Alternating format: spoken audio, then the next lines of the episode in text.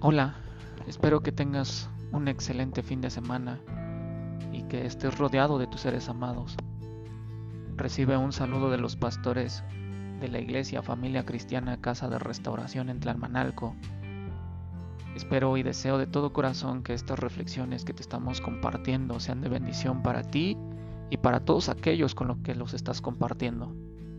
No te olvides de dejarnos comentarios en nuestras redes sociales si te gustaría escuchar algo en específico o que mejoremos algo de lo que te estamos compartiendo. En esta mañana déjame comentarte que el título de la reflexión de hoy es El mejor consuelo y esperanza. Y dice así. El único consuelo de Job residía en esta breve palabra, mi, mi redentor, y en el hecho de que el redentor vive. Oh, asirse de un Cristo vivo, ¿cuánto significa? Tenemos que poseer a Cristo antes de poder gozar de Él. ¿Para qué me sirve el oro que está en la mina? Hasta en Perú hay por, por dioseros y en California hay quien mendiga pan.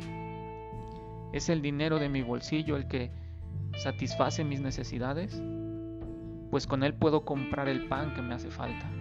Así pues, un redentor que no me redime, un pariente que nunca defiende mi sangre, ¿de qué me sirve? No esté satisfecho hasta que puedas decir, Sí, yo me arrojo sobre mi Señor viviente y Él es mío. Puede ser que lo retengas con mano débil.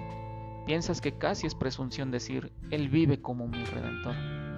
Pero si tuvieses fe como un grano de mostaza, esa poca fe te autorizaría a decirlo. Pero hay también otra palabra aquí que expresa la fuerte confianza de Job. Yo sé. Es decir, yo espero, yo creo. Es consolador. Y hay miles en el redil de Jesús que difícilmente alguna vez puedan decir mucho más. Pero para lograr la esencia de la consolación, tú tienes que decir, yo sé, yo espero, yo creo. Los si acaso, pero y quizás son seguros matadores de la paz y del consuelo.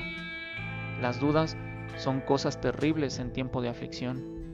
Hunden como avispas el aguijón en el alma si tengo alguna sospecha de que Cristo no es mío, entonces allí hay vinagre mezclado con hiel de muerte. Pero si yo sé que Jesús vive por mí, entonces la oscuridad no es oscura, pues aún la noche es luz en torno mío.